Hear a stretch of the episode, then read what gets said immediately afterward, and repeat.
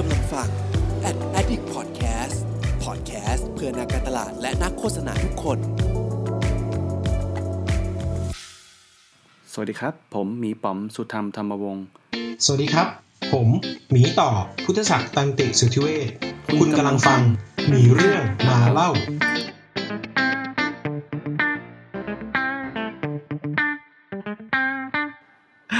สวัสดีครับ วันนี้ผมป๋อมสุธรรมธรรมวงศ์นะครับ หรือว่าหมีป๋อมนะครับเอ่อ มีเรื่องมาเล่านะครับ วันนี้เรากลับมากันอีกครั้งหนึ่งนะครับ กับการสนทนากับเกสนะครับ ซึ่งตามปกติเนี่ยก็จะมีพี่หมีต่อด้วยนะครับ หมีต่อเป็นคู่หูผมมีคนหนึงเนะก็คือฝั่ง Data นะครับ เราจะพูดคุยกันเรื่องของ US แล้วก็ Data ในพอดแคสต์มีเรื่องมาเล่านะครับ แล้วก็มี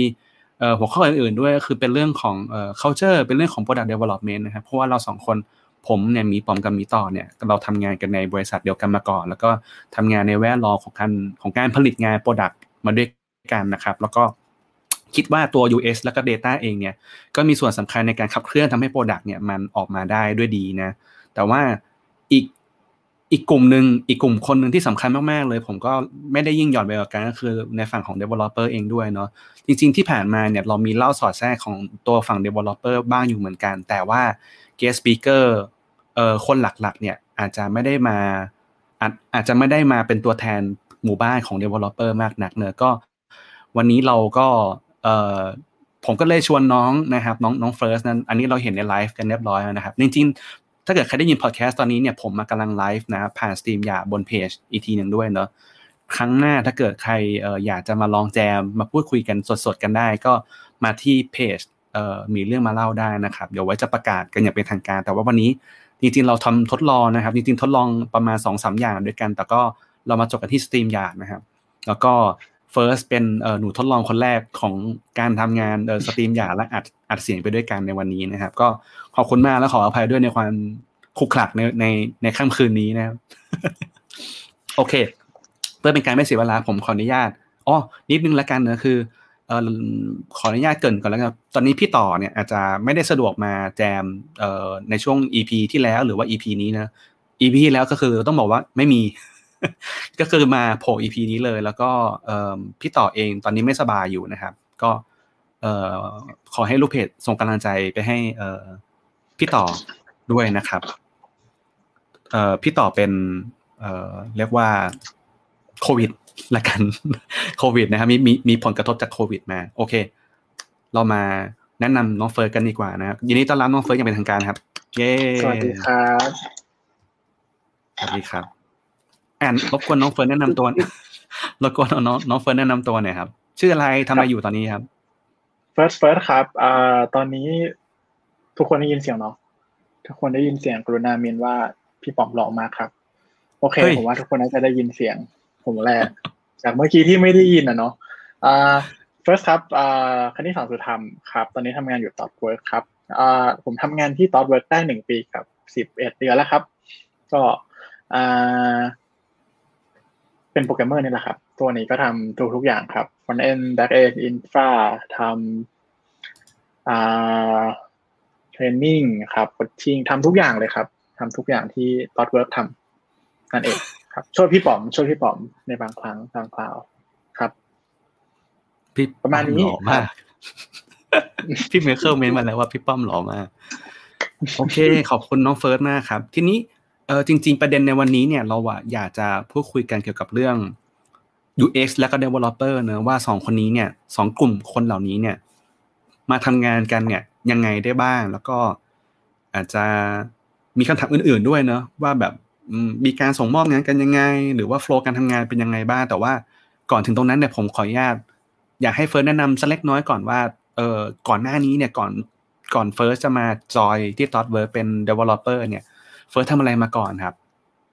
ครับ จริงต้องบอกว่า Thoughtworks เป็นงานแรกของเฟิร์สเนาะก็จะผมเรียนจบปุ๊บผมก็เข้า Thoughtworks เลยนะครับ ผมเรียนอยู่ที่บางมดครับอ่ามหาวิทยาลัยเทคโนโลยีพระจอมเกล้าธนบุรีเนาะซึ่ง ตอนเรียนนะครับ ผมก็ทำงานเขียนเว็บ เขียนแอป มาด้วยนี่แหละครับตอนเรียนเนาะซึ่งซึ่งถ้าจะให้โยงเข้าแบบกับ UX เนี่ยทำไมเราถึงมาสนใจเรื่องนี้เนี่ยจริงๆมันมาจากว่าเมื่อก่อนผมชอบ front end มากเลยผมชอบทำเว็บมาตั้งแต่แรกๆแล้วแล้วก็ชอบทำ front end มาตลอดเนาะเมื่อก่อนเราก็จะแบบพอมันทำงานอะไรสักอย่างตอนตอนมหาลัยเนาะสเกลมันเล็กสเกลมันเล็กมาก ซึ่งซึ่ง คนที่ใช้แอป หรือใช้เว็บเรามันมัน range มันจะประมาณแบบคนกลุ่มในมหาลัยอย่างเงี้ยจะหลักร้อยคนทั้งมหาลัยหลักพันถึงหลักหมื่นใช่ไหมซึ่งซึ่ง เรารู้สึกว่าเวลาทำอะไรออกไปมันมันมันได้ feedback เร็ว มันไม่ได้ feedback อยู่แล้วว่าแบบอ๋อเออเพราะเพราะเราทำสิ่งที่เขาต้องใช้อะไรเงี้ยครับ เช่นอ่าเราเราทำแอปของเล่นที่แอปแอปที่เอาไว้เล่นกันในงานปฐมนิเทศ ทุกคนใช้อยู่แล้วอะไรเงี้ยครับ ซึ่ง อืม แล้วตอนนั้นผมผมอินกับการเขียนเว็บเราอินกับ tools เราอินกับเทคโนโลยีมากเลย แต่เราไม่ได้อินกับ UX นะ เรารู้สึกว่า อ่า เดี๋ยวเขาก็บอกว่าต้องแก้อะไร มันใช้ยากเดี๋ยวเขาบอกเองเก็ตใช่ไหมพี่เออแล้วตอนนั้นตอนนั้นอาจจะอาจจะอาจจะยังเด็กอยู่ อาจจะต้องเด็กอยู่อืมพี่พี่ก็ยังเด็กอยู่เหมือนกัน ผมก็ยังเด็กเหมือนกันครับ นี่คือผมประกาศก้าวแล้วผมแค่หนึ่งปีทำงานมาแค่หนึ่งปีสิบเอ็ดเดือนนี่ไม่นับ โอเค เมื่อกี้คำพูดของเฟิร์สเนี่ยน่าสนใจมากคือว่าเฟิร์สบอกว่ามันมีเรื่องของผู้ใช้งานเข้ามาเกี่ยวข้องด้วย แล้วก็เฟิร์สบอกว่าเฟิร์สทำงาน front end ด้วย ซึ่งจริงๆ front end ก็ หลายๆคนค่อนข้างอาจจะใกล้หรอถ้าเกิดถ้าเกิดถ้าเกิดมีมีถ้าเกิดตอนนี้ผู้ฟังที่อาจจะไม่ได้เข้าใจเรื่องเรื่องเทคโนโลยีมากเนอะ front end ก็คือ การ การผลิตงานอาจจะเป็นการ coding เนาะเพื่อทำให้ผู้ใช้งานเนี่ยสามารถที่จะมองเห็นว่าการใช้งานเนี่ยมันเป็นยังไงผ่านผ่านตรงด้านหน้าชั้นแรกเลยก็คืออาจจะเห็นปุ่มว่ากดคลิกได้คลิกแล้วไปเจออะไรอะไรเงี้ยนะครับ ส่วนการทำงานด้านหลังเนี่ยว่ามีการส่งมอบข้อมูลไปยัง database อะไรยังไงบ้าง อันนี้จะเรียกว่า back back end เนาะอันนี้พูดแบบคร่าวๆแล้วกันนะครับซึ่งเฟิร์สเองเนี่ยสนใจ ทางด้าน front end ซึ่งมันก็มีการเขาเรียกว่า interactive หรือปฏิสัมพันธ์กับผู้ใช้งานเนี่ยเป็นหลักเนาะมันก็เลยทำให้ user ใช่เออทำให้ครับเฟิร์สเนี่ยอาจจะมีคำว่า user เนี่ยเข้ามาผูกพันอยู่บ้างอยู่เหมือนกันอืมเนาะอันนี้ต้องบอกก่อนว่าผมคิดไว้นิดนึงว่าเอ่อตัวตัวหัวข้อในวันนี้เนี่ยจริง ๆ แล้วผมก็อันนี้เฟิร์สอาจจะไม่รู้ผมแบบผมรู้สึกว่าหลังๆเนี่ยเฟิร์สมาคุยกับผมเรื่อง UX บ่อยแล้วผมก็รู้สึกว่าเฮ้ยเออว่ะเราเราเราเราอยากชวน First มาคุยเรื่อง UX บ้างเหมือนกัน เพราะว่าเรามีเอ่อความคิดว่าอยากจะอยากให้ developer มาเล่าถ่ายทอดเกี่ยวกับเรื่อง UX บ้างเหมือนกัน แล้วก็ถือว่าเป็นโอกาสที่ดีเป็นจังหวะที่ดีมากขอบคุณ First ที่เอ่อตอบรับคำเชิญนี้มานะครับอะขอบคุณพี่ป๋อมที่ชวนเหมือนกันครับโอเคงั้นต่อมาเลยดีกว่าครับเออผมอยากรู้ว่าในทุกวันนี้เนี่ย First เนี่ยทำงานที่เป็น developer เป็นโปรแกรมเมอร์เนี่ยอาจจะมี front end บ้างในใบบาง task เนี่ย มีการทำงานกับ UX ในขั้นตอนไหนบ้างครับ ลองลองแชร์ให้ฟังหน่อย จริงๆทำงานกับ UX ในขั้นตอนไหนบ้าง จริง ๆ ตั้งแต่เริ่มทำเริ่มเริ่มหยิบงานมาทำเลยครับ ตั้งแต่ยกตัวอย่างว่าปกติเวลาเราทำงานชิ้นหนึ่งเนาะมันก็ต้องเป็นงานที่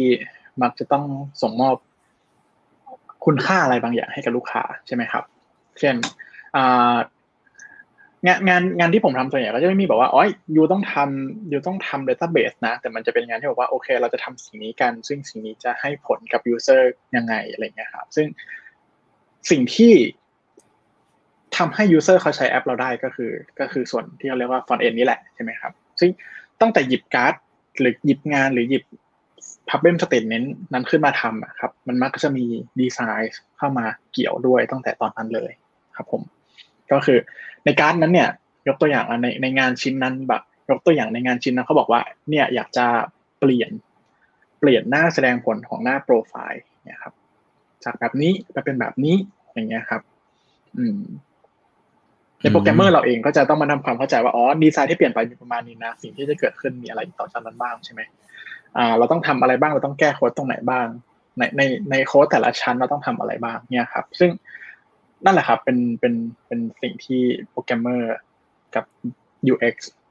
กับ UI ได้ใกล้ชิดกันผมไม่รู้เหมือนกันเราเรียก UX ยังไงอ่าฮะเรียกว่าเรียกว่าเป็นคนเรียกว่าเป็นผู้รับผิดชอบ งานงานหน้ากากที่จะเปลี่ยนให้ไปเป็นโค้ดอืม ได้ไหมมีน่าอจะย่างปนั้นระมาณอย่างนั้นั้นนนะได้ อย่างเออจริงอ่านั่นนั่นคือหน้าที่ผมละกันครับอืมอืมจริง ๆ ต้องบอกว่าหลาย ๆ คนเองเนี่ยก็อาจจะไม่ค่อยอยากนิยามตัวเองว่าเป็น UX หรือว่าเป็น UI เหมือนกันเนอะเพราะว่าฉันก็รับผิดชอบในงานเอ่อ process อะไรบางอย่างที่มันอาจจะคาบเกี่ยวกันก็ได้ ต่อให้เออเราเป็นตำแหน่งว่า UX designer ก็จริงแต่ว่าบางอย่างก็มีการผลิตงาน UI ด้วยมันไม่มันอาจจะไม่สามารถทิ้งกันได้ขนาดนั้นเนอะหรือว่าคนที่ทำงาน UI เองเนี่ยก็ต้องมีความเข้าใจ ของออผลพวงจากการรีเสิร์ชจนมาทำให้เกิดเป็น UI ได้ด้วยอะไรเงี้ยมันก็เลยอาจจะแยกไม่ค่อยออกกันแน่ว่าเอ๊ะตกลงฉันจะต้องไปนิยามว่าอะไรดีเนาะเนาะแต่ว่าของฝั่ง First เนี่ยเออผมว่าน่าสนใจดีคือ First บอกว่าอยู่ในช่วงของการที่ผลิตงานเนาะแล้วก็อาจจะต้องมีการผลิตงานหน้าจออะไรบางอย่าง เพื่อ user คนนั้นเนะเป็นมันอาจจะมีการเล่าเรื่องของตัวการ์ดเหล่านั้นนะจะเป็นแบบ user story ของการนั้นถูกไหมว่าถูกต้องครับ ว่าเฟิร์สเนี่ยกำลังจะผลิตหน้าจอนั้นเนี่ยให้ใครแล้วเขาทำอะไรทำไปเพื่ออะไรนะอันนี้เป็น user story แบบคร่าวๆ ที่จะต้องเข้าใจก่อนที่จะผลิต เช่นว่าเฟิร์สก็ต้องรู้ว่า เอ๊ะไอ้ปุ่มนี้มันกดแล้วมันก็ต้องมีการเก็บข้อมูล user ไหมมันมีเรื่อง privacy หรือเปล่า หรือว่า user จะต้องเออเห็นยังไง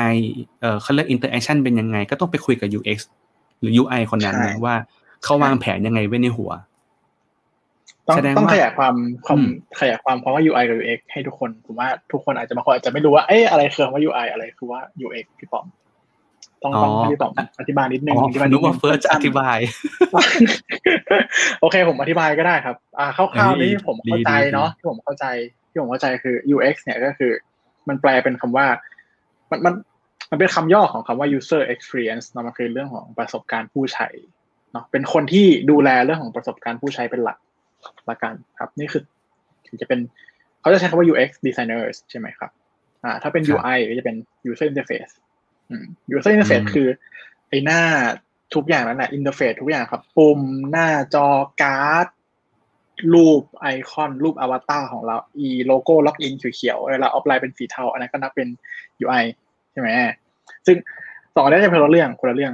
หรืออาจจะเป็นเรื่องเดียวกัน ต้องให้ผมอธิบายว่า เอ๊ะผมตอนนี้ผมอยากรู้เหมือนกันว่ามัน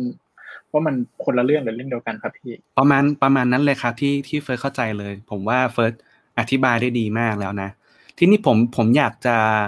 อันนี้ อันนี้อาจจะนอกสคริปต์นิดนึงเนอะคือผมอยากรู้อย่างหนึ่งว่า มันมีสาเหตุอะไรไหมที่ในช่วงนี้เนี่ยเฟิร์สรู้สึกว่าเฮ้ยฉันอยากจะศึกษา UX ว่ะเออผมอยากรู้โมเมนต์นั้นน่ะนี่อันอันนี้อาจจะเป็นคำถามสดๆ โห มันต่อยฮุกเลยครับ โอเค โอเคอ่าอ่าต้องต้องต้องเท้าความไปก่อนเนาะว่า อย่างที่ผมเล่าตอนแรกนะเมื่อก่อนผมเป็นคนที่ไม่ค่อยสนใจเรื่องเรื่องเรื่อง UX เท่าไหร่ ผมรู้สึกว่าเดี๋ยวถ้ามันใช้ยากก็มีคน feedback เองแหละ ซึ่งมันเป็นคำเรื่องที่ผิดนะครับ ผิดผิดถนัดเลย ผมผม ผมได้เรียนรู้จากการเข้าโปรเจกต์โปรเจกต์หนึ่งแล้วกันครับ ที่ที่เราไปเริ่มทำเนาะตั้งแต่ศูนย์อะไรเงี้ย ซึ่ง คนใช้มันเยอะมากครับ ผมผมจำตัวเลขกลมๆของ user ไม่ได้แต่น่าจะประมาณสามแสนหรือสี่แสน userในในใน database ในเงี้ย ซึ่งซึ่งนั่นแหละครับ สิ่งที่เกิดขึ้นก็คือว่าเออเราเราได้เรียนรู้ว่า อ๋อ มันมันทุกๆอาทิตย์มันจะมี user ที่เข้ามาใหม่หรือ user ที่หายไปใช่ไหมมันทำให้เรารู้สึกได้บางอย่างว่า อืม เขาเขาจะไปเพราะมันใช้ยากหรือเปล่าอะไรเงี้ย คือมันไม่ได้มีคนมาบอกเราเสมอว่าแบบแอปเรามันไม่ดีแอปเรามันใช้ยากหรืออะไรอะไรเงี้ยครับเขามีสิทธิ์จะไปทุกครั้งอะไรเงี้ยอืมประจวบกับที่ในโปรเจกต์เนี้ยมีมีพี่พี่ทีม UX อยู่ครับ แล้วเขาก็จะมี UX report ที่ที่เขาจะเป็น UX sharing session ทุก ๆ อาทิตย์เขาก็จะมาโชว์ให้เห็นว่าอาทิตย์แล้วเนี่ยใน UX part เขาทำอะไรบ้างครับเขาจะโชว์เลยว่าเขาโทรหาใครบ้างครับ คนนี้เป็นใครอ่า โปรไฟล์คือใครเป็น position ไหนในแอปพลิเคชันเรา เขาคิดยังไงกับแอปเรา แล้วเขา feedback แอปอะไรมาบ้าง ดีอะไรไม่ดี ครับ แล้วก็นั่นนั่นคือ นั่นคือ นั่นคือทั้งหมดครับ ซึ่งซึ่งการที่เขาไป survey การทำ research นู่นนี่มันทำให้เราเห็นว่าอ๋อนี่นี่นี่คือ นี่คือจุดเริ่มต้นของการที่เป็น UI แบบนี้นี่เองอะไรเงี้ยครับ ซึ่งซึ่งในโปรเจกต์เนี้ย UX พี่พี่ UX เองอะครับเขาก็จะเป็นเป็น session ที่พี่ UX กับ UI เขาทำด้วยกันเนาะซึ่งเขาก็จะถอดเอาถอดเอาของจากรีเสิร์ชเนี่ยมาเป็น UI เนาะนั่นแหละ ซึ่งซึ่งมันทำให้ผมสนใจว่า เออ เออมันมันมันน่าสนใจนะ ที่ที่เราจะทำอะไรบางอย่างให้กับเขาที่ที่เขาไม่ต้องบอกว่าเขาอยากได้แต่แต่มันมีให้เขาใช้ไปเลยอะไรเงี้ยอืมอืมแล้วก็เอ่ออีกหลาย ๆ ครั้งที่ผมเจอว่า จริง ๆ แล้วคนที่ hands on กับกับโค้ดคนที่ทำงานกับโค้ดเนาะอย่างเราเนี่ยเราจะรู้ว่าอะไรที่ทำได้ง่าย อะไรที่ทำไม่ยากอะไรที่เป็นไปได้อะไรที่เป็นไปไม่ได้ อะไรที่เป็นของใหม่ อะไรที่เป็นเทรนด์ใหม่ในด้านเทคโนโลยีที่เราจะมา adapt ได้อะไรเงี้ยครับบางครั้งแล้วดีไซเนอร์เองเขาก็ไม่ได้เป็นคนที่อัปเดตเทรนด์ในเรื่องของฟังก์ชันของเว็บขนาดนั้น เท่ากับคนที่ทำกับมันอยู่อะไรเงี้ย ผมรู้สึกว่าถ้าผมรู้เรื่องนี้ผมสามารถเป็นคนที่เป็นคนกลางที่สามารถคนนี้เขาได้ว่าเฮ้ยเขามีปัญหาแบบเนี้ย แล้วดีไซเนอร์เขาออกแบบมาแบบนี้ แต่ผมคิดว่า มีเทคโนโลยีตัวใหม่หรืออะไรตัวใหม่ที่ที่น่าจะตอบเขาเหมือนกันนะ เราก็สามารถเสนอกลับไปให้เขาได้อะไรเงี้ยครับ ซึ่งเราคิดว่า เออเออเดฟควรจะรู้ UX ควรจะรู้ UI บ้าง เพื่อเราจะได้ดึงศักยภาพของสิ่งที่เราทำออกมาได้มากที่สุด น่านั่นคือนั่นคือ passion ละกันครับ อืม อืมประมาณน่าสนใจนั้นดี คือคือเหมือนกับว่าผมผมกำลังจินตนาการแทนแทนเฟิร์สแล้วก็ developer หลายๆ คนนะมันคือกำลังเหมือนกับ ได้ได้ถูกส่งมอบ value ของการทำงาน อะไรบางอย่างอะ จากจากจากมันเหมือนเราเรากำลังสร้างงานที่มันมีเหตุผลเนอะมันไม่ได้แบบว่าเออใช่ ให้มันมีมีจบจบๆไปหรือแบบสร้างๆเป็นอย่างนั้นแหละ มันมันมันมันเหมือนเปลี่ยนเปลี่ยนมุมของเฟิร์สตอนแรก ๆที่ว่า ก็ก็เขาบอกให้ทำก็ถือก็ก็ทำไปอะไรเงี้ยเนาะแต่ว่ามันกลายว่าเฟิร์สเห็น มันมันมันมีมิติของการเออหยิบงานมาทำมากขึ้นว่า โอ้เรากำลังทำสิ่งนี้แล้วมันไปอยู่บนมือเขานะ อะไรเงี้ยเนาะใช่ไหมบนมือคนคนนั้นเลยนะ อะไรเงี้ยเนาะ มมีมีอีกหลายช็อตมากเลยที่ผมประทับใจเลยครับ ยกตัวอย่างเช่น การเลือกสีอย่างเงี้ยครับ อืม บางผมเคยได้ยินยังไงเรื่องหนึ่งจากเพื่อนมาว่าอ่าในญี่ปุ่นอะกับไทยเนี่ยการใช้สีของปุ่ม primary ปุ่มปุ่มสี primary อะคนละสีเลยนะเออเอาเหรอยังไงยังไงเกียรไม่เท่ากันผมเพื่อนผมเล่าว่าถ้าเป็นญี่ปุ่นอะไอ้ปุ่มปุ่มกด submit อะไรเงี้ยก็เป็นสีแดงอะไรเงี้ยแบบนะฮะ เออ มันไม่ใช่แค่คำว่าสวยอะพี่ปอม มันมากกว่าคำว่าสวยไปแล้ว มันมันคือเหตุผล มันคือเรื่องของว่าอ่าทำไมต้องเป็นแบบนี้อะไรเงี้ย คือ มันไม่ใช่แค่ว่าอืมโอ๊ยอืเรามทำให้มันสวยเฉยๆ แต่มันมันคือสิ่งที่เราทำอะมันทัชกับเขาจริง ๆ คนใช้จริง ๆ จากที่แบบไปรีเสิร์ชมาอะไรเงี้ย ซึ่งอืมซึ่งเราเรื่องเราซึมซับพวกเนี้ย จากจากจากทีมอืม UX อืม UI ในโปรเจกต์ที่ผมทำมามาก ๆ เลย แล้วแล้วทำให้ผมอะรู้สึกแล้ว เอออาจจะต้องลองกลับไปดูแฮะ อืมแต่แต่แต่เรื่องรีเจนนี่จริงนะ คือ ผมเคยไปอ่านพวกเอ่อ job description ตำแหน่งแบบที่เป็น UX researcher design researcher อะไรเงี้ยของต่างประเทศอะ ก็คือโดยส่วนมากมักจะใช้คน เอ่อพื้นที่คน local จังหวัด เอ้ยเอ่อประเทศนั้นมากกว่า เพื่อที่จะได้แบบเหมือนเข้าใจ culture หรือว่าการสื่อสารอะตอนทำ research ตอนทำ user interview อย่างเงี้ยมันมันมันตรงมากกว่า ด้วยอะไรเงี้ยเนอะรับสารตรงๆมากกว่าเฮ้ยขอบคุณมากที่แชร์ครับ เดี๋ยวผมขออนุญาตไปข้อไปข้อหลักๆของเราดีกว่าเนอะขอบคุณเออ insight first มากอันนี้จริงนะอันนี่จริงขอบคุณมากครับทีนี้เมื่อกี้เราเราคุยไปแล้วว่า First อะทำงานกับ UX ในในช่วงตอนไหนบ้างนะจริง ๆ แล้วถ้าเกิดเราเท้าความกันอีกเล็กน้อยคือเอ่อตอนที่ First ทำเนี่ยมักจะเป็นช่วงที่เป็น delivery phase นะก็คือของการผลิตงานใช่ครับเนอะใช่ไหมช่วงก็การคือผลิตงานละช่วงการผลิตงานแล้วซึ่ง ถ้าเกิดเราเราเราหลาย ๆ คนที่ฟังอยู่พอจะเข้าใจเรื่อง product circle เนี่ยคือมันมี part ที่เป็นเอ่อ discovery ก็คือการไปทำ research มา ตรงนั้นเนี่ยเอ่อจะเป็นน้อยครั้งมากเนอะเนอะที่เป็นถ้ามีเหตุการณ์ที่เป็น developer ไปจอยจะถามว่ามีไหมมันมีนะเอออย่างอย่างแบบโปรเจกต์ปีที่แล้วเนี่ยก็มีน้อง developer เนะเขามาจอยกับผมชื่อน้องแอนเนาะอันนี้เฟิร์สอาจจะรู้จักก็คือน้องแอนเขาเข้าไปเข้าไปจอยในพาร์ท discovery ด้วยนะก็คือเขาก็จะเป็นคนเข้าใจว่า limitation หรือว่าจะต้องเข้าใจในการขุด insight จาก stakeholder จาก third party หรือจากอะไรก็แล้วแต่เนี่ยเรื่องของ system ปัจจุบันนี้เนี่ยมันมีวิธีการเก็บการรักษาการส่งข้อมูลอะไรยังไงบ้างเนอะจะได้เอาไป implement ต่อใน part delivery ได้เนอะอันนี้ถามว่า developer จำเป็นไหมใน part discovery ผมมองว่าผมผมคิดว่าจำเป็นนะ แต่ว่าถามว่าสเกลใหญ่มากน้อยขนาดไหนก็คือขึ้นอยู่กับโปรเจกต์นั้นๆด้วยเนาะทีนี้ครับผมอยากรู้ต่อว่า เนื่องจากว่าเอ่อช่วงประมาณ ประมาณน่าจะประมาณสี่ห้าเดือนที่ผ่านมาเนี่ย ผมมาอยู่ในเอเอ่อบทบาทอันหนึ่งเรียกว่าการทำ onboarding กับพนักงานใหม่ ไม่รู้เฟิร์สรู้หรือเปล่า ก็คือผมอาจจะต้องเล่าเรื่อง part ที่ว่า introduction to design เนี่ยให้กับทางพนักงานคนใหม่ที่เป็น new joiner ของ t o t Work ทีนี้เนี่ยก็จะมี part หนึ่งที่ผมมาชอบมาก ๆ เลย คือเป็นการเล่าว่า developer กับ UX เนี่ยช่วยเหลือกันยังไงได้บ้าง ก็เลยอยากรู้ว่าในมุมมองของ First เนี่ยเอ่อ developer จะสามารถช่วย UX ยังไงได้บ้าง แล้ว First คิดว่าในฐานะที่ First น่ะเป็น developer ด้วยเนี่ย First อยากได้ความช่วยเหลือจาก UX ยังไงบ้างครับ อันนี้ลองแชร์ให้ฟังหน่อย ในฐานะที่ถ้า First ผมทำงานกับ UX First จะช่วย UX ยังไงได้บ้าง เอาเอาวันนี้กันไหมได้ได้ครับอันนี้อันนี้อันนี้อันนี้ผมมาผมเตรียมมา ผมรู้สึกว่ามันคล้ายๆ กับคำตอบที่ผมตอบไปเมื่อกี้เหมือนกันพี่ปอมผมรู้สึกว่า คือโปรแกรมเมอร์เราจะสามารถบอกได้ว่าอะไรเป็นลิมิเ t ชันของของของสิ่งที่ทำได้บ้าง อะไรที่ในในในการ implement ในการสร้างของขึ้นมาเนี่ย อะไรเป็น ผมไม่เรียกว่าข้อจำกัดละกันผมเรียกว่าเป็นเป็นเป็นความเป็นไปได้ละกันะครับ ซึ่ง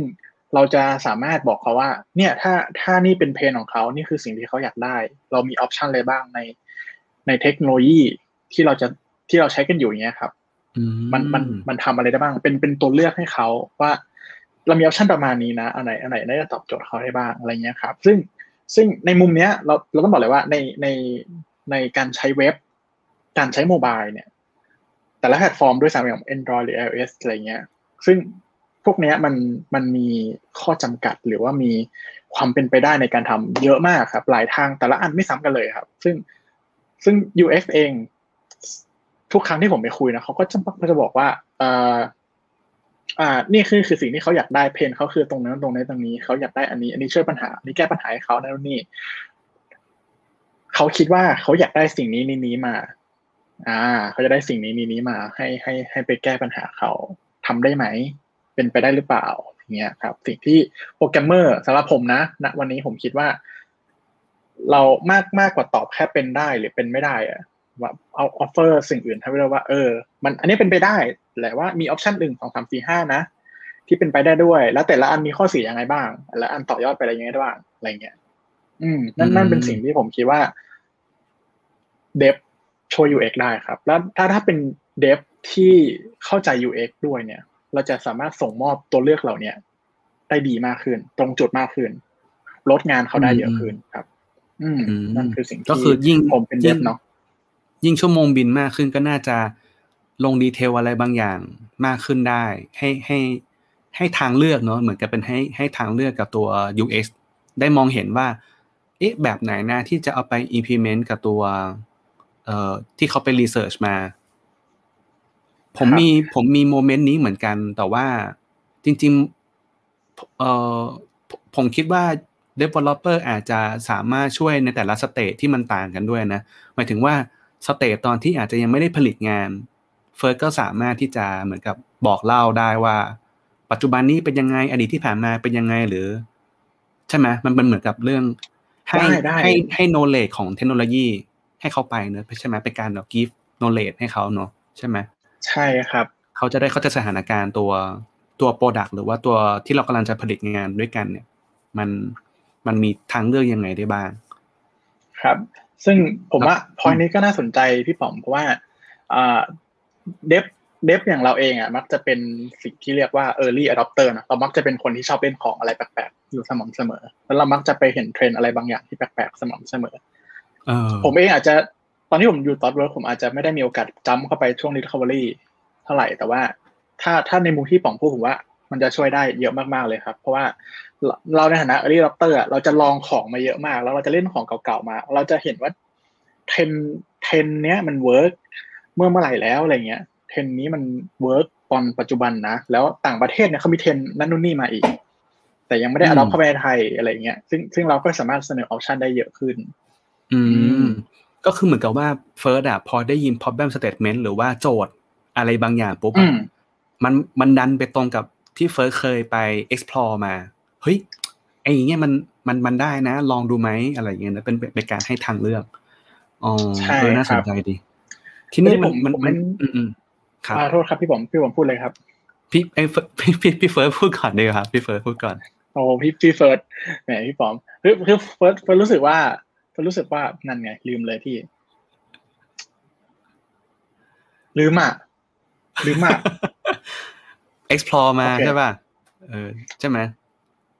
ใช่ลืมเหรอลืมต่อเลยครับพี่ปอมโอเค ไม่เป็นไรไม่เป็นไรเมื่อกี้ผมจะบอกว่า คือเมื่อกี้มันเป็น part เรียกว่าเป็น part เอ่อ discovery เนอะคือแบบเหมือนฟังโจทย์มาปุ๊บแล้วก็ไป match กับสิ่งที่เราอะเคยไปเล่นมาเฮ้ยมันตรงว่ะ ใช่เลยอะไรเงี้ยนะกับอีก part หนึ่งผมเข้าใจว่าน่าจะเป็น part เอ่อ delivery ด้วยคือตอนที่เอ่อ UX หรือ UI เนี่ยกำลังจะผลิตงานอยู่อะไรเงี้ยแล้วก็ อาจจะมีการรีวิวรีวิวตัว UI อยู่เรื่อยๆเนอะเพราะว่าที่ผมเคยทำงานกับ dev อะอันนี้ผมไม่รู้ว่าเป็น process ที่ที่ดีหรือเปล่า แต่คิดว่าน่าจะเป็นเบสแพ c ทิ c ของผมนะเป็นเป็น prac- เป็นกูแพ c ทิ c ที่ดีที่ดีแล้วกันเนาะก็คือเวลาผมผลิต UI อะไรก็แล้วแต่เนี่ย แล้วก็ผมจะนั่งข้าง dev เลย แล้วก็ส่งให้ dev เขาอะไรเงี้ยเขาก็จะเหมือนกับรีวิวมาทันทีว่าเอ้ย อันนี้พี่ป๋อมในใน iOS มันต้อง custom นะ ใน Android มันต้อง custom นะ อะไรอย่างเงี้ยพี่ป๋อมลองคุยกับเอ่อ PO PM ไหมเพื่อดูว่าเอ่อมีมีมีเวลาให้เราได้ผลิตมากน้อยขนาดไหนอะไรเงี้ย แล้วเขาก็ให้ทางเลือกมาเหมือนกันแบบที่เฟิร์สพูดเลยคือว่าพี่ป๋อมถ้าเป็นแบบนี้เอาแบบนี้ไหมถ้าพี่เอาแบบนี้แบบนี้ไหมแบบนี้ใช้เวลาเท่าไหร่อะไรเงี้ยนะก็จะแบบเหมือนเริ่มเริ่ม estimation เข้าไปด้วยนะว่าไอ้ช้อยแต่ละอันเนี่ยมันมี timing ของมันด้วยนะ อะไรอย่างเงี้ยใช่ครับใช่ ผมว่าผมว่านี่เป็น good point เลยก็คือ สิ่งหนึ่งที่ผมเรียนรู้เนาะว่างานทำ products เนี่ย งานทำซอฟต์แวร์แล้วกันครับ งานทำซอฟต์แวร์มัน มันไม่จบ ซอฟต์แวร์ที่ไม่ทำแล้วคือซอฟต์แวร์ที่ตายไปแล้วเนาะ ซอฟต์แวร์ทุกอย่างมันจะโตขึ้นเสมอเสมอทำให้ UX เขาเองอะมันไม่ได้จบที่ตั้งแต่ discovery เนาะเขาทำเรื่อยๆเขาทำเรื่อยๆครับ แล้วเขาก็จะมีการทำ UX ของเขาในทุกๆ ทุกๆ iteration ของเขาอะไรเงี้ยครับ อืมอืมอืมซึ่งพอ ผลลัพธ์มันออกมาแล้วอย่างเงี้ยผลลัพธ์มันผลลัพธ์ที่ออกมามันอาจจะเป็น UI อย่างเงี้ยเออคือมันมีความยากของมันอย่างที่ผมว่าเลยครับ การที่เป็นเดฟแล้วจะช่วย UX ยังไงอะเรา UX และ UI เลยนะ ผมรู้สึกว่าเดฟสามารถบอกได้ว่าเออสิ่งที่มันทำมันยากหรือมันง่าย อย่างที่ผมบอกว่าเลย แล้วก็มากกว่านั้นเราสามารถช่วย prioritize ได้ว่า อันนี้เป็นไปได้นะพี่ถ้าทำอะไรแบบนี้นี่นี่นี่นี่อะไรเงี้ยครับอ่าหรือจริง ๆเขาเองอะอาจจะเป็นคนที่สามารถบอกกับ PO ได้เลยว่า ถ้าเลือกอันเนี้ยเขาใช้เวลาเท่าไหร่ เลือกอันเนี้ยใช้เวลาเท่าไหร่ แล้วอะไรที่เป็น consequence กันได้บ้างอะไรเงี้ย เช่น ถ้าทำอันนี้อันนี้อันนี้เดี๋ยวอันนี้จะทำง่ายขึ้น เอานี้ไปต่อกันอย่างนี้ได้ไหมอะไรเงี้ย คือเรียงเรียงเรียงเรียงงานแบบนี้ได้ไหมอืม ผมว่าอืมตรงเนี้ย คือต้องบอกว่าเดฟเป็นคนที่ทำงานอยู่แล้วเนาะครับ priority เนี่ยการการหน้าที่ของการ prioritize มันควรเป็นโปรแกรมเมอร์ด้วย ที่ต้องเข้าไปช่วยว่าอืมอะไรยากอะไรง่าย สอนอืมกับ UX และสอนกับ UI เข้าไปอืมอืมผมมันดีมากนะที่ที่ developer หรือว่าจริงๆ ใครก็แล้วแต่นะใน member เนี่ยสามารถที่จะช่วยกัน prioritize ได้เนี่ย แสดงว่าต้องแบบโดนเขาเรียกว่าอะไรนะมีความเป็น ownership สูงมากๆอะนะสามารถแบบช่วยมองกันได้นะว่าเฮ้ยพี่อันนี้ทำก่อนดีกว่านั่นนี่เนอะอะไรเงี้ยนะนะครับ โอเคดีครับอันนี้เป็นพาร์ทที่ว่า developer น่าจะช่วยอะไร UX ได้บ้าง ทีนี้ลอง ลองเป็นตัวแทนหมู่บ้านของ developer สักหน่อยหนึ่งว่าที่ผ่านมาเนี่ยเฟิร์สนะอยากได้ความช่วยเหลือจาก UX เรื่องเหล่านี้มากเลยคิดว่ามีเรื่องอะไรบ้างครับ เป็นคำถามที่ยากระดับหนึ่งละกันครับ เพราะว่า เพราะเราเพราะเรามักจะไม่ใช่เป็นคนที่ต้องไปบอกเขาว่าเขาต้องทำอะไรดีกว่า มันมันเลยมันเลยเป็นมันเลยเป็นพาร์ทที่เราไม่ได้เอไปอจริงจริงเขาเขาเขามักจะเป็นคนที่ push อะไรบางอย่างมาให้เรา แล้วขอความเห็นจากเราซะเยอะ แต่ไม่ใช่ มักจะไม่ใช่เราที่แบบไปไปถามว่าทำไมต้องสีนี้อะไรเงี้ยไม่เขาใจะไม่งั้นงั้นหรืองั้นหรืองั้นขอทำไมบิดต้องออกคำถามมาเป็นนิดนึงแบบนี้บิดบิดคำถามนิดนึงจะได้ช่วยน้องเฟิร์สได้ก็คือว่า เฟิร์สลองดูว่าคำถามมันจะเป็นประมาณว่า ถ้าถ้า UX ช่วยสิ่งนี้กับเฟิร์สได้นะเฟิร์สจะแบบทำงานตรงเนี้ยได้ดีขึ้นนะ อะไรเงี้ยมันแบบมีมี moment ประมาณนั้นไหมครับ แบบโหอยากให้พี่ป๋อมช่วยผมตรงนี้จังเลยครับอะไรเงี้ยมันจะทำช่วยชีวิตผมได้เยอะมากเลยอะไรเงี้ยยังผมยังไม่มีโมเมนต์ให้ทัชขณะที่จำได้ขนาดนั้นละกันพี่ปอมเดี๋ยวถ้ามันแวบแต่เข้ามาคิผดมจะบอก ผมยังแต่คิดไม่อแต่อกผมคิดว่ามันต้น่าองจะถามีพี่ปมุอมพี่ปอหนึ่งไหม ผมว่ามันมีมุมหนึ่งอืมตอนตอนตอนที่เอ่อมันมันมีมันมีอ่าอันอันหนึ่งที่เฟิร์สอะเล่าตอนต้นมาแล้วนะก็คือว่า ถ้าเกิด First อะสามารถเข้าใจตัวตั้งต้น Research อะไรบางอย่าง ให้ First ได้อะใช่ไหมแล้ว First จะจะรู้สึกว่ามัน มันกำลังเอผลิตงานยังไงเพื่อให้ตอบโจทย์กับเขาอะเหมือนมีเหมือนมีที่มาที่ไปได้อะไรเงี้ยนะแล้วก็จากจากที่ผมเซนส์จากตัว developer ได้คือ ถ้าเกิดเขารู้เหตุผลและที่มาที่ไปได้อย่างต่อเนื่องและการสมมติเอ่อช็อตแรกสมมติเฟิร์สกับผมทำงานด้วยกันมาอาจจะเป็นครั้งแรกนะในในชีวิตทำงานด้วยกันมาก่อนครั้งแรกเฟิร์สอาจจะไม่เคยทำงานอยู่เอ็มมาก่อนเลย แต่ว่าเฟิร์สเริ่มเริ่มรู้เหตุผลแล้วว่าทำไมพี่ป๋อมถึงต้องใช้ปุ่มแบบนี้ ทำไมถึงใช้วิธีวาง layer แบบนี้ แล้ววันหนึ่งอะเฟิร์สอะก็บอกว่า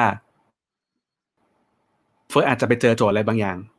แล้วมันดันไปตรงกับสิ่งที่ในอดีตเฟิร์สเคยได้รับคำตอบจากพี่ป๋อมมาก่อน ก็เลยเอาไป apply ได้ทันทีเนาะมันก็ทำให้เฟิร์สสามารถ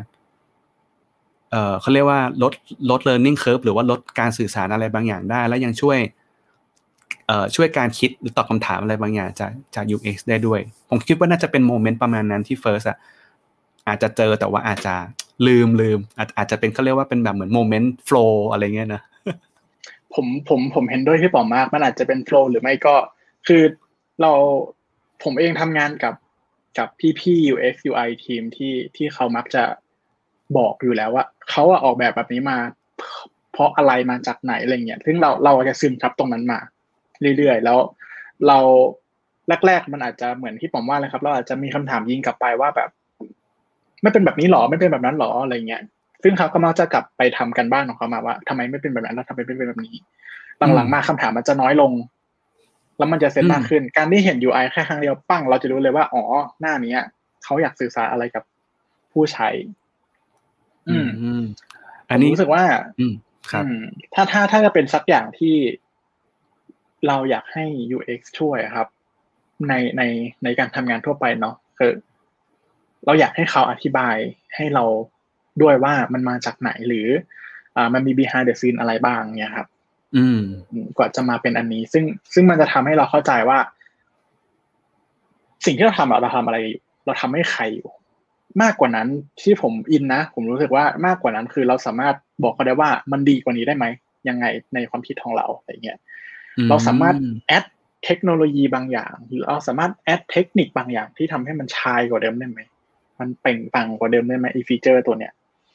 ในมุมมองของโปรแกรมเมอร์เลย ผมรู้สึกว่า บอกที่มาที่ไปกับผม กับโปรแกรมเมอร์อันนี้น่าจะน่าจะคล้ายๆกับที่พี่เคคอมเมนต์มาพอดีเนอะว่าเล่า why ตอน kickoff เนอะใช่ไหมใช่ครับ ใช่ ถ้าถ้าถ้าถ้ารู้ why ตอน kickoff ได้นี่ก็น่าจะช่วยให้เหมือนกับเหมือนกับสร้าง ownership อะไรบางอย่างในใจมากขึ้น แล้วก็เข้าใจ persona ของคนที่เรากำลังผลิตได้มากขึ้นด้วยเนาะใช่ครับ จริง ๆ มันรวมถึง situation ด้วยเนาะการใช้งานครับโอ้ยจริงจริงจริงมากเลยครับพี่ป๋อมจริงมากมากเลยครับ คือการเป็นโปรแกรมเมอร์บางทีเราอาจจะไม่ได้อินกับการที่แบบ คือต้องบอกว่าไงดี คือถ้าเราผมว่าโปรแกรมเมอร์ที่ดีคือโปรแกรมเมอร์ที่เข้าใจกับคนใช้เนาะเราไม่ได้เขียนโปรแกรมให้คอมใช้ เราเขียนโปรแกรมให้คนใช้ใช่ไหมเราเขียนโปรแกรมเพื่อแก้ปัญหาให้กับคนอะไรอย่างเงี้ยสิ่งที่ผมว่า เป็นเป็นสิ่งหนึ่งที่ที่โปรแกรมเมอร์น่าจะเก็บไว้ในใจนิดนึงอะไรเงี้ย คือ คือเข้าใจเขาด้วยอะไรเงี้ย แล้วเราจะสามารถส่งมอบสิ่งที่ถูกใจเขาได้ดีมากขึ้นครับผม อืมเฟิร์สเฟิร์สอยากได้ UX ที่ รู้เรื่อง coding ไหมครับ อันนี้แบบอยากจำเป็นไหมจำเป็นไหมว่า UX ต้องต้องเขียนโค้ดเป็นแบบรู้เรื่อง coding ด้วยนะ อะไรเงี้ยจำเป็นไหมผม ผมว่าไม่จำเป็น แต่แต่ nice to have ละกัน nice to have ใช่ ถ้าถ้าถ้าเป็นคนที่รู้เรื่องโค้ดด้วยกันเนี่ย มันอาจจะทำให้ทำงานโฟล์ขึ้นทำงานด้วยกันได้ได้ไวขึ้นใช่ไหมครับ แต่ถ้าอ่าเขาไม่มีความรู้เรื่องเดฟมาก่อนเนี่ย มันก็จะเป็นข้อดีอีกแบบหนึ่ง ที่เขาจะ คือการที่การการการผมผมมองงี้นะ ผมรู้สึกว่าไม่รู้ไบแอดหรือเปล่า แต่เป็นความคิดของผมแล้วกันว่า ถ้ารู้ถ้าถ้าเป็น UX ที่รู้การเขียนโค้ดเยอะระดับหนึ่งเนี่ย บางครั้ง scope ของ solution มันจะแคบเพราะเราจะรู้ว่าสิ่งที่เป็นไปได้คืออะไรบ้าง อืม scope ของ solution มันจะแคบ แต่ถ้าเป็นคนที่แบบ เป็นสายดีไซน์จ๋าอย่าง abstract จ๋าอย่างเงี้ย มีคนหนึ่งที่ผมเคยเจอ มันจะมาแบบ เป็นไปไม่ได้อะเป็นไปไม่ได้อะแต่แบบเออแต่สุดท้ายในฐานะโปรแกรมเมอร์ เราก็อยากจะลองแล้วสุดท้ายเราก็ปั้นออกมาจนจนเป็นไปได้เฉยเลยอะไรอย่างเงี้ยอ๋อเออซึ่งมันมันจะมีทั้งข้อดีข้อเสียแล้วกันครับ ผมรู้สึกว่ามีอืมก็ดีไม่มีก็จะเป็นคนที่นอกกรอบกว่า อืม ก็คือเฟิร์สแบบคิดว่าการที่ดีไซเนอร์รู้เรื่องโค้ดเนี่ยมันอาจจะทำให้ bias แล้วก็ออกแบบได้ในแค่ ข้อจำกัดขีดจำกัดอะไรบางอย่าง แล้วก็มันไม่ครีเอทีฟก็เป็นไปได้ถูกไหมแต่ว่ามันมันก็ไม่เสมอไปแล้วกันนะครับพี่ป๋อม อืมอ่าอ่าอ่าแต่มันเป็นไปได้แต่กันเรียกว่าอาจจะเป็นไปได้คือคือในในอดีตอะเมื่อโหนานมากแล้วเป็นประมาณสิบปีที่แล้ว ตอนตอนที่ผมยังใช้การทำงานที่เรียกว่า web designer อยู่ ในในในยุคสมัยนั้นเนี่ย web designer เนี่ยมีมีการถกเถียงเหมือนปีเหมือนเหมือนช่วงนี้เหมือนกันนะ คือ web designer ต้องเขียนโค้ดเป็นไหมต้องเขียน HTML เป็นไหมต้องเขียน CSS เป็นไหมอะไรอย่างเงี้ยตอนนั้นก็เป็นการถกเถียงเหมือนกันนะตั้งแต่สิบปีที่แล้วสิบสิบสองสิบสามปีที่แล้ว ก็มี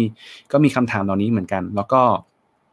บางคนก็พูดเหมือนที่เฟิร์สบอกเลยเหมือนกันว่าบางคนน่ะพอรู้ข้อจำกัดของการเขียนโค้ดเอ่อ HTML CSS แล้วเนี่ย มันกลายเป็นว่าเขาออกแบบมาแบบที่ไม่ค่อยมีลูกเล่น เพื่อเซฟการเขียนโค้ดลงไปอะไรอย่างเงี้ยเนอะจะได้ถูกจะได้จบงานได้อะไรเงี้ยก็เลยเออ มันมันก็มีไบแอสสำหรับบางคนแล้วกันนะครับ อืม แต่โอเคแต่ครับแต่กับคนที่ไม่รู้มาก่อนเนี่ย บางทีจะเป็นโปรแกรมเมอร์ที่อาจจะหนักขึ้นที่ต้องอธิบายว่าทำไมมันถึงทำไม่ได้ทำไมมันถึงทำได้อืมเป็นต้นมันเราเราจะต้องถ้าเป็น trade-off ละกัน ผมคิดว่ามันเป็น trade-off ละกันครับ มันผมเจอเหมือนกันที่ สมัยเรียนเราเราเราต้องทำงานกับเพื่อนต่างคณะที่ที่เขาเป็นดีไซน์จ๋าๆอะไรเงี้ย แล้วอ่าสิ่งที่เขาออกแบบมาเนี่ย มัน ถ้ามันไปยัดบนเว็บเนี่ย มันจะยากมากเลยสำหรับโปรแกรมเมอร์อะไรเงี้ยมันจะแบบ อืม ซึ่งซึ่งซึ่งเราต้องไอเซว่า สิ่งนี้ทำได้นะ สิ่งนี้ทำไม่ได้ สิ่งนี้ทำได้แหละ แต่มันใช้เวลาเยอะมาก มันยากมาก มันซับซ้อนมากอะไรเงี้ยครับ อืม ซึ่งนั่นก็ครับ อืม เป็นเฮดออฟแล้วกันครับพี่ปอม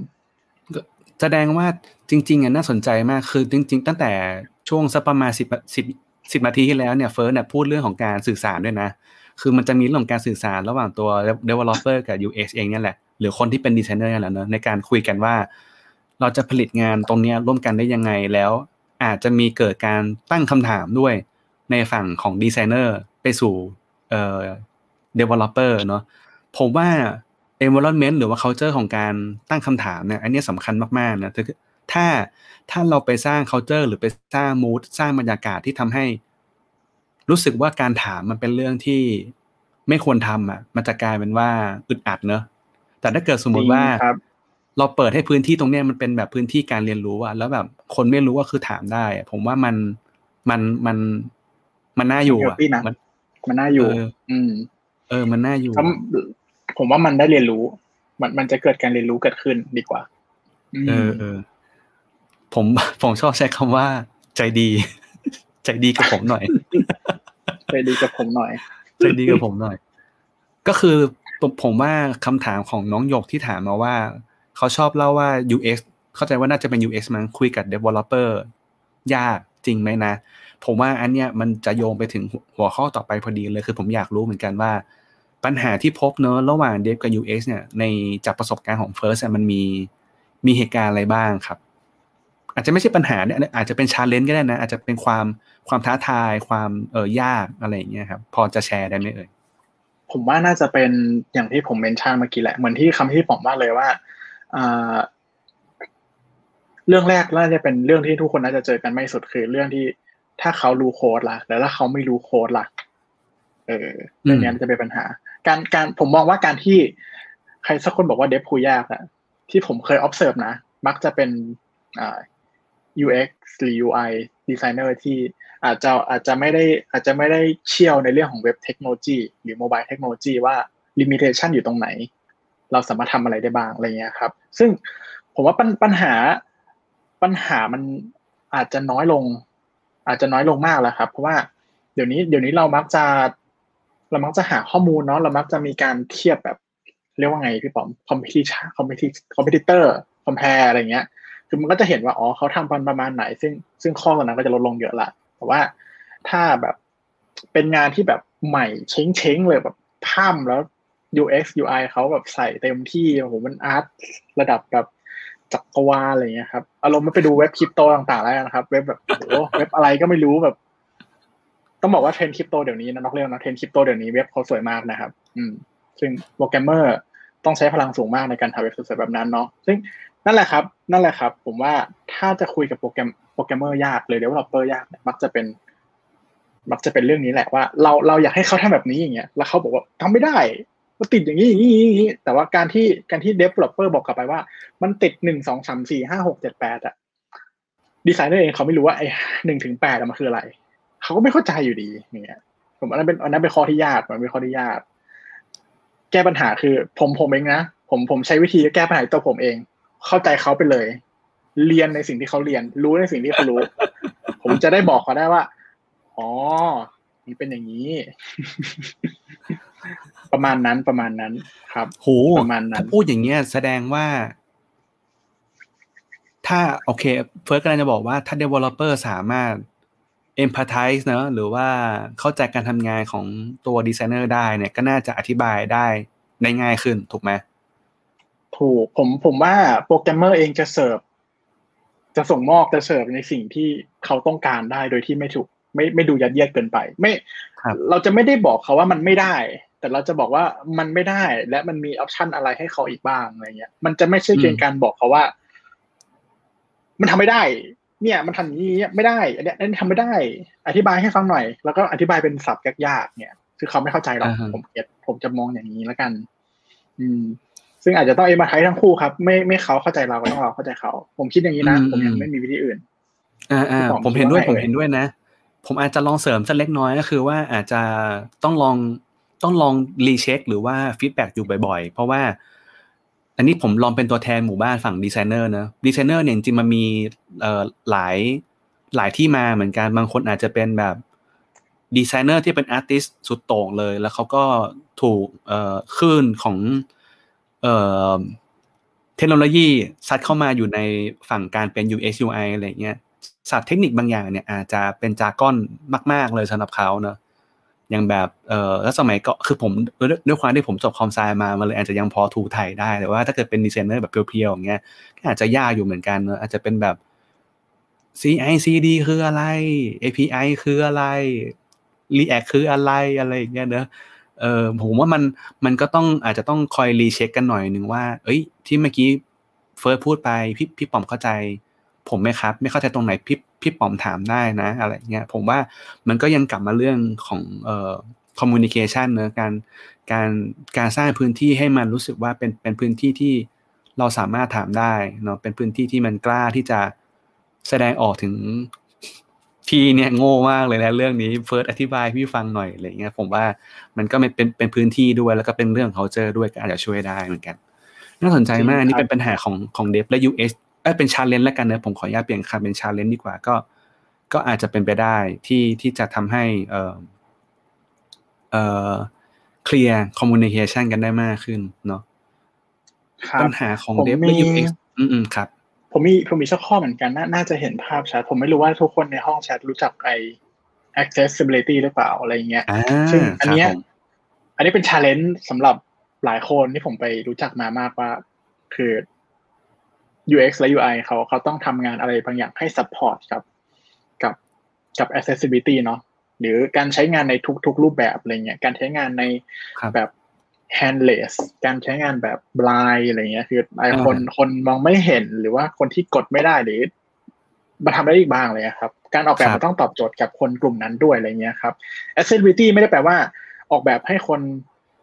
ตาบอดหรือคนที่พิการนะ มันมัน accessibility แปลว่าการออกแบบให้ทุกคน ทุกคนทุกคนอืมซึ่งซึ่ง บางทีการ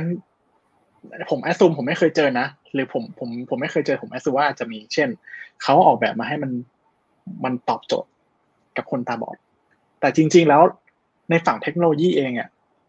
เออ เรามี tool set อะไรบางอย่างที่สามารถช่วยให้อยู่แล้ว เป็นต้นอะไรเงี้ย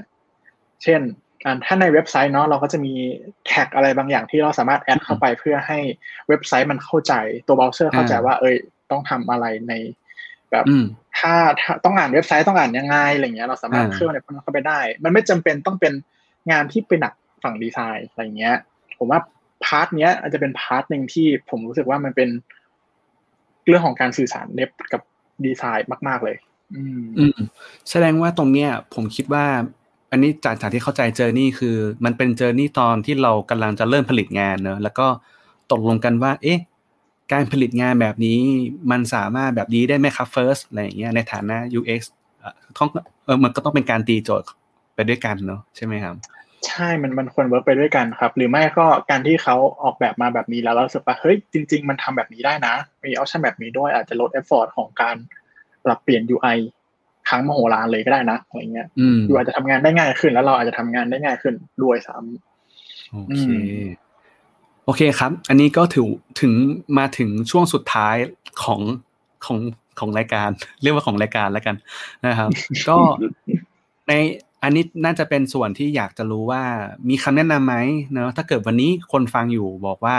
ฉันเป็นเดฟที่กำลังทำงานกับ UX พอดีเลย แล้วก็ UX อาจจะฟังอยู่แล้วบอกว่าฉันทำงานทำงานกับเดฟเหมือนกันพอดีเลย มีคำแนะนำไหมว่าสองคนนี้ควรจะเออทำอะไรไหม หรือว่าคนได้รับคำแนะนำยังไงได้บ้าง อันนี้จากมุมมอง first ได้เลยนะครับ จากมุมมองผม ผมรู้สึกว่าอ่าอย่างที่ที่ผมมักจะใช้คำคุณเนาะเป็นตัวแทนหมู่บ้านนะครับผมเป็นตัวแทนหมู่บ้านของโปรแกรมเมอร์เนาะผมรู้สึกว่าเอ่อถ้าถ้าผมมักจะถ้าผมจะต้องทำงานกับ UX สักคนหนึ่งนะครับ ผมรู้สึกว่าอ่า เราอยากจะได้คนที่ออย่าเพิ่งตัดสิน คุยกับเราก่อนละกันเอาแรกๆเอาถ้าแบบเอาง่ายสุดก็คือ อย่าเพิ่งตัดสินว่าจะเอาหนึ่งสองสามสี่ห้าอาจจะมาคุยกับเราก่อนมาคุยเรื่องของ possibility ที่เป็นไปได้ในทางเทคโนโลยีอะไรเงี้ยครับ ผมว่าโปรแกรมเมอร์ทุกคนรับฟังเพื่อที่จะสามารถ delivery สิ่งที่ดีที่สุดให้กับ user เนาะรวมถึงลดงานตัวเองลงนะครับ ก็คือ ถ้าถ้าถ้าเราคุยกันก่อนแล้วเราสามารถส่งมอบอะไรบางอย่างที่ได้ประสิทธิภาพสูงสุด และเราเขียนโค้ดมีประสิทธิภาพมากขึ้นแล้วหรือเขียนโค้ดน้อยลงเราจะโอเคมากๆเลย ใช้เวลาคุยกันแค่ห้าสิบนาทีก่อนที่จะทำอะไรดีมากๆแล้วครับ อืม การที่เล่าที่มาที่ไปของสิ่งที่ออกแบบมา อันนี้สำคัญเหมือนกันครับ เรา มัน มันทำให้โปรแกรมเมอร์รู้ว่าเอ่อเวลาเราเขียนเสร็จแล้วแล้วเราเราลองเล่นจิ้มเองครับ อืมมันจะเป็นการ validate เรื่องต้นก็คือ เราจะรู้ว่าอ๋อเพราะมันถูกคิดมาแบบนี้ให้คนกลุ่มนี้ behavior แบบนี้อะมันจะประมาณนี้นะอะไรเงี้ยครับ ผมเคยเหมือนกันที่อ่าเราทำไปเราเรารู้ว่ามันมาจากไหน แล้วเราทำมันไปสักพักหนึ่งรู้สึกว่าถ้าเติมอันนี้เข้าไปอีกสักสองสามอย่างมันจะดีมากเลย ครับ ผมทำสองเวอร์ชันเลย แล้วผมก็เอาไปคุยกับ UX ได้ว่าเออเนี่ยเหมือนอันเนี้ยนี่นี่คือ behavior ที่เราคุยกันนะ นี่คือที่เราทำมากดจิ้มจิ้มจิ้มจิ้มจิ้มหรือกดคลิกคลิกคลิกแล้วมันประมาณนี้ แต่เรามีอีกเวอร์ชันหนึ่งที่เราคิดว่ามันอาจจะ impact กว่า ด้วยผมประมาณนี้ เราก็โชว์ให้เขาดูว่า นี่นี่คือสิ่งที่เรา improve เข้าไป เป็นไงบ้างอะไรเงี้ย คิดคิดว่ายังไงบ้างอะไรเงี้ยครับ ซึ่งมันอาจจะได้ใช้หรือไม่ได้ใช้ไม่เป็นไร แต่ผมรู้สึกว่า อย่างน้อย คือคือถ้าไม่เสนอมันศูนย์เนาะแต่ถ้าเสนอไปมันก็ห้าสิบห้าสิบอืม ซึ่งอืมซึ่งอืมผลดีที่เกิดขึ้นมันก็คือผลดีที่เกิดขึ้นกับทีมเราและโปรดักเราอะไรเงี้ยครับ ฉะนั้นอยากให้ UX อ่าทุกๆคนนะเล่าเล่าให้กับเดฟฟังด้วยว่าเออสิ่งสิ่งที่มันมาเป็นเป็น UI ต้นต้นมันเกิดอะไรขึ้นบ้างอะไรเงี้ยครับอืมอืมหรือ หรืออันสุดท้ายสุดก็คือในฐานะ โปรแกรมเมอร์เนาะอันนี้ไม่รู้คนอื่นหรือเปล่า อันนี้ข้อสุดท้ายจะเป็นข้อของผมเองผมรู้สึกว่าผมชอบที่จะเห็นการที่เขาบอกว่า อ่าเขาไป research มาแล้วมันเป็นยังไง อืมอ๋อบางทีเราเป็นคนที่เป็น user เราเป็นคนเขียนโค้ดอะเนาะเราไม่ได้เป็นคนที่ไปสัมผัสกับ user โดยตรงเออเออเออเนาะก็จะเป็น UX เองที่ออกไป research ออกไปโทรออกไปคุยออกไป surveyที่ผมเจอมานะ ซึ่งการที่เขามาแชร์มันมีคุณค่ากับเรามาก เรารู้สึกว่างานเรามีคุณค่าเรางานได้ใช้จริงๆ แล้วได้แก้ปัญหาคนจริงๆอะไรเงี้ย เวลาจะอินกับงานมากขึ้นเรารู้สึกว่าสิ่งที่เราทำไปทุกวันมันมีค่า สิ่งที่เราทำไปทุกวันมันมันมันสร้างอิมแพคกับคนว่ะอะไรเงี้ยนี่เออผมว่าผมว่าคนที่สื่อสารเรื่องนี้ได้ดีที่สุดอะอาจจะไม่ใช่ PO หรือเปล่า แต่ผมรู้สึกว่า UX จะเป็นคนที่ใกล้ user ที่สุดในในบรรดาทีมอะเนาะผมรู้สึกว่าถ้า UX สื่อสารพวกเนี้ยมาให้กับทุกคนในทีมได้รวมถึงให้เดฟอินได้อะเออ มันจะเป็นการทำงานที่โคตรสนุกเลย อืมอืมอืม ครับโหจบหล่อจังเลยประมาณนี้ในในไหนหมู่หมู่บ้านหมู่บ้านดีไซน์มีมีอะไรอยากจะเสริมแบบฝั่งดีไซน์ไหมพี่ปอมโอ้โยนโยนกลับให้ผมด้วยนี่ ตอนตอนแรกผมกะว่าจะปิดแล้วนะเมื่อกี้จบรอแล้ว ผมกลัวว่าจบไม่รอเท่าเฟิร์สนะเออเออพี่ปอมตัวแทนของหมู่บ้านดีไซน์เหรอผมอะเออจริง ๆ อาจจะจริง ๆ ผมเคยเจอมุมหนึ่งว่า ผมว่าผมว่าโทน โทนตอนที่ developer ผมผมขอพูดว่าไม่ใช่ทุกคนละกันเนอะผมเคยเจอละกัน จะมีโทน developer บางคนเขาจะจริงจังกับการอธิบายงานมากแล้วต้องบอกว่าดีไซเนอร์ก็เป็นแบบ ผมละกันเนอะผมไม่รู้คนอื่นเป็นหรือเปล่าแต่ผมอาจจะเป็นคนที่ sensitive ประมาณหนึ่งว่าแบบว่าโอ้ทำไมน้ำน้ำน้ำเสียงดูดุจังเลยอะไรอย่างเงี้ยก็อาจจะลองลองปรับโทนสักเล็กน้อยเนอะเพราะว่าตัวตัวฝั่งดีไซเนอร์เองเนี่ย บางคนเนี่ยอาจจะอาจจะแบบเขาเรียกว่าอะไร sensitive เนอะอาจจะแบบมีมีเรื่อง emotional เข้ามาเกี่ยวข้องบ้างอยู่เหมือนกันบางอย่างเนอะตอนคุยงานก็อาจจะแบบว่าเออลองลองปรับโทนดู แล้วก็อีกอย่างหนึ่งครับ ที่อาจจะอยากฝากเอ่อหมู่บ้าน developer นะคือว่า บางทีตัวศัพท์เอ่อศัพท์เทคนิคอะไรอย่างเงี้ยลองอยากให้ลองจินตนาการดูว่าคนที่เป็นดีไซเนอร์เนี่ยเอ่อแต่ละเลเวลเนี่ยอาจจะมี อาจจะมีความเข้าใจที่แตกต่างกัน หรือถ้าเกิดคิดแบบคิดแบบง่ายสุดเลยคือ ให้คิดว่าคนคนนี้เนี่ยไม่รู้คำศัพท์เทคนิคนี้แน่นอน ให้ให้คิดซะว่าแบบเราเราเป็นเหมือนอาจารย์เลยก็ได้แบบพูดไปแล้วก็แปลไปอ่าเดี๋ยวอันนี้จะต้องไปต่อกับ API นะครับ API คืออะไร API คือตึ๊ดตึ๊ดตึ๊ดตึ๊ดอะไรบางอย่างอะไรเงี้ยก็แบบมันเล่าเล่าไปด้วย ผมว่าผมว่ามุมที่เฟิร์สเล่าว่า UX ไปทำงานอะไรยังไงมาบ้าง มันก็จะคล้ายๆกันนี้มันนะคือมันเป็นการเหมือนกับ exchange knowledge ซึ่งกันและกันอะไรเงี้ยเนอะจะได้จะได้เหมือนแบบเราก็โตไปด้วยกันเนอะแล้วก็เก่งไปด้วยกันนะแล้วอนาคตเองมันก็เขาเรียกว่าลดลดเอ่อการสื่อสารลงด้วย เพราะว่าเราเข้าใจแล้วว่าสิ่งนี้คืออะไรอะไรแบบเนี้ยก็น่าจะอาจอาจจะเป็นประโยชน์เนอะถือว่าเป็นคำแนะนำของฝั่งผมเองแล้วก็ฝั่งเฟิร์สเองนะเป็นตัวแทนหมู่บ้านของ Developer แล้วก็ดีไซเนอร์ในวันนี้นะครับ ปิดหล่อโอเคมากหล่อจริงๆเลยพี่ผม ก็สำหรับสำหรับเอ่อ EP นี้เนอะก็อันนี้ผมยังอัดเสียงแล้วก็ไลฟ์ไปด้วยนะครับสำหรับใครที่คราวหน้าอยากจะลองมาเอ่อพูดคุยไลฟ์ด้วยกันเนี่ยก็เข้ามาจอดกันได้นะครับเอ่ออีเอ่อพอดแคสต์มีเรื่องมาเล่ายังมีอีกหลาย EP ก่อนหน้านี้นะครับ ยังมีเรื่องของ Data มีเรื่องของ UX เนอะ แล้วก็มีพี่ต่อยังเข้ามาแจงอยู่เรื่อยๆนะแต่ว่าช่วงนี้อย่างที่บอกคือพี่ต่ออาจจะยังไม่ไม่สะดวกมากนะนะครับไว้คราวหน้าเราจะกลับมาพูดคุยกับพี่ต่ออีกครั้งหนึ่งเนอะแล้วก็ในพอดแคสต์ของมีเลมาเล่าเองเนี่ยก็อยู่ในเอ่ออยู่ในอยู่ในกลุ่มนะของเรียกว่าเอ่อ The Addict Podcast ด้วยนะครับเอ้ย Addict Podcast ขอขออภัยครับ Addict Podcast นะครับ ก็ยังมีอีกหลายเรื่องเนื้อหาใน Addict Podcast ตรงนั้นด้วยนะครับ เราก็เป็นหนึ่งในนั้นด้วย ก็ สามารถติดตามกันได้นะครับในช่องทางต่างๆ ไม่ว่าจะเป็น Spotify เอ่อ Apple Podcast หรือว่าอะไรอะไรก็แล้วแต่เนี่ยก็สามารถติดตามหรือว่าเซิร์ชหาคำว่ามีเรื่องมาเล่าได้เช่นเดียวกันอ่าก่อนปิด เดี๋ยวผมเดี๋ยวผมปิดก่อนแล้วกันแล้วเรามาทำให้เอ่อพื้นที่ของการไลฟ์เนี่ยมีมี value มากขึ้นนะเดี๋ยวเราจะมาพูดคุยกับคนที่ไลฟ์อยู่ตอนนี้สักเล็กน้อยดีไหมไม่ดีกว่าผมมาพูดเสริมดีกว่านั้นไหนๆก็ปิดแล้วอะพอดี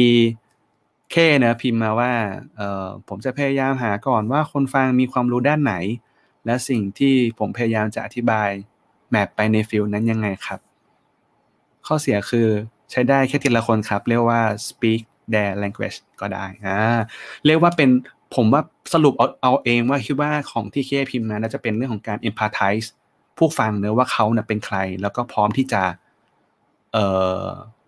จริงครับ ใช่ ตรงนี้ไหมเนอะเออผมว่าอันนี้เจ๋งว่ะเออชอบชอบชอบ ถ้าเกิด developer ทุกคนสามารถทำแบบที่พี่เคแนะนำได้ก็ดีนะ ผมชอบมากเลยจริง concern ครับ context loss แล้วก็ mislead ด้วยนะครับ อืม ก็คือเรื่องของเอ่อบริบทต่างๆ ที่มันเกิดขึ้นของตัวตัวเอ่อสมการส่งมอบงานดีไซน์ให้กับ developer นะเอ้ยผมว่ามันก็ก็ก็ก็ก็ถือว่าเป็นเป็นเรื่องที่ต้องทำอยู่แล้วแหละนะนะครับ แล้วก็ mislead ด้วย อ่า เป็นเป็นเป็นเรื่องการระวัง ต่างๆนะการเข้าใจผิด โอ้จริง ๆ ผมผมชอบตรงนี้มากเลยคือ มันจะมีโปรเซสหนึ่งตอนที่ผมกำลังจะต้องไปขึ้น UI อะไรเงี้ยแล้วก็อันนี้เป็นการทำงานอาจจะ developer เองด้วยแล้วก็ PO เองด้วยนะ บางทีแบบสมมติเราคุยกันว่าอยากได้หน้าล็อกอินอย่างเงี้ย แต่ในหัวแต่ละคนอะมีหน้าล็อกอินที่มันต่างกันเว้ยวิธีวิธีการจัดการผมก็คือแบบว่าจะให้ จับจับมือทุกคนนะมาเขียนเลยว่า คิดว่าหน้าล็อกอินแต่ละคนหน้าตาเป็นยังไงอะไรเงี้ยก็อาจจะช่วยได้เหมือนกันประมาณเฮ้ยอันนี้ผมว่าดีอันนี้ว่าดีมาก ผมว่าดีมากครับผมว่ามันเป็นมันช่วยได้เยอะมากเลยครับ อืม การออกโอเคมันผมว่าหน้า login ครับเนี่ยเป็นโจทย์ที่ง่ายพี่ป๋อมแต่ว่าถ้ามันเป็นหน้าอะไรบางอย่างที่มันยากๆเนี่ยผมว่า ผมว่า อันนี้ช่วยได้เยอะครับ เออใช่เมื่อกี้เออผมอะได้ยินเฟิร์สพูดเรื่องเอ่อคริปโตใช่ไหมเว็บไซต์คริปโตแอดคริปโตอะไรเงี้ย ผมว่า ไอ้เนี้ยเป็นโจทย์ที่ท้าทายเหมือนกันนะ เพราะว่ามันเป็นเรื่องของ Data Visualization เนอะใช่ไหมเพราะมันเป็น Data แบบเยอะมาก ตัวเลขเองกราฟเองอะไรเงี้ยมันแบบโหยุบยับมาก มีอะไรนะยังมีกราฟบาร์กราฟแท่งกราฟ อะไรก็ไม่รู้เต็มไปหมดเลยนะจริงผมว่ามากครับ challenge มากของฝั่งฝั่งตัวคริปโตในช่วงนี้ที่แบบกำลังมาแรงมากๆนะแล้วก็โอเคต้องบอกว่าครับฝั่งฝั่งไม่ได้ปิดสักทีพี่เนาะไม่เป็นไรไม่เป็นไรต่อเลยเอาเลยต่อเลยต่อเลย ผมผิดเองผมผิดเองผมก็ว่าไม่ผเป็นไรผมมองว่าแบบพาร์ตที่เป็นกองทุนหรือหุ้นนะคนคนที่ใช้ส่วนใหญ่มันจะเป็นคนที่อ่าอ่ากลางอายุกลางแล้วอะคือคือผมรู้สึกว่าคนที่มีเริ่มเริ่มมีเงินเนาะเริ่มลงทุนอะไรเงี้ยซึ่งซึ่ง UX UI ของด้านนั้นนะยังยังยังยังเก่ายังสตรีมอย่างเงี้ยคือ UI นะใช้มาเยอะมากเพราะยังมันไม่ใช่ว่าคนใหม่ไม่ได้เข้าไปจอยนะ แต่คนเก่าอะอายุแบบหกสิบก็ยังใช้อยู่มันก็เลยแบบ มันก็เลยต้องเป็น UI ดีไซน์แบบนั้นไปก่อน แต่ว่าผมว่า challenge ที่คริปโตมันเจอคือมีแต่คนรุ่นใหม่เล่น มันเลยแอดดีไซน์แล้วไม่ได้ต้องคำนึงถึงคนที่ใช้เก่าๆขนาดนั้น แล้วมันก็แบบใส่ของได้เต็มที่ เขาอาจจะอัดอั้นนะผมเดานะเขาอาจจะอัดอั้นมาจากฝั่งที่เป็นพวกสต็อกมาก่อน ไม่ได้อ่าไม่ได้ลงพลังกับตรงนี้ แล้วก็เลยมาลงกับคริปโต มันก็เลยเกิดอ่าอะไรเจ๋งๆเยอะมากๆ เกิดในโลกของคริปโต อืม ก็ก็คือสิ่งใหม่ ๆ มันก็คือเกิดจากการที่สิ่งเก่ามันมีเพนมันมีปัญหาอยู่เนอะแล้วเขาก็อยากที่จะทำให้มันดีขึ้น แต่ว่า ในเมื่อฉันแก้ตรงนั้นไม่ได้ ฉันฉันสร้างนั้นแล้วกันอะไรอย่างเงี้ยนะอะไรจจประเนมาณนั้นอาจจะประมาณนั้นอืมโอเค งั้นดีครับเราน่าจะปิดอะ EP กันประมาณนี้นะ ก็ขอบคุณน้องเฟิร์สมากนะครับ ที่มาจอดกันเดี๋ยวไว้ขอบคุณพี่โอกาสหน้าปองมากครับเราอาจจะได้มาคุยกันอีก ขอบคุณมากครับ สวัสดีครับ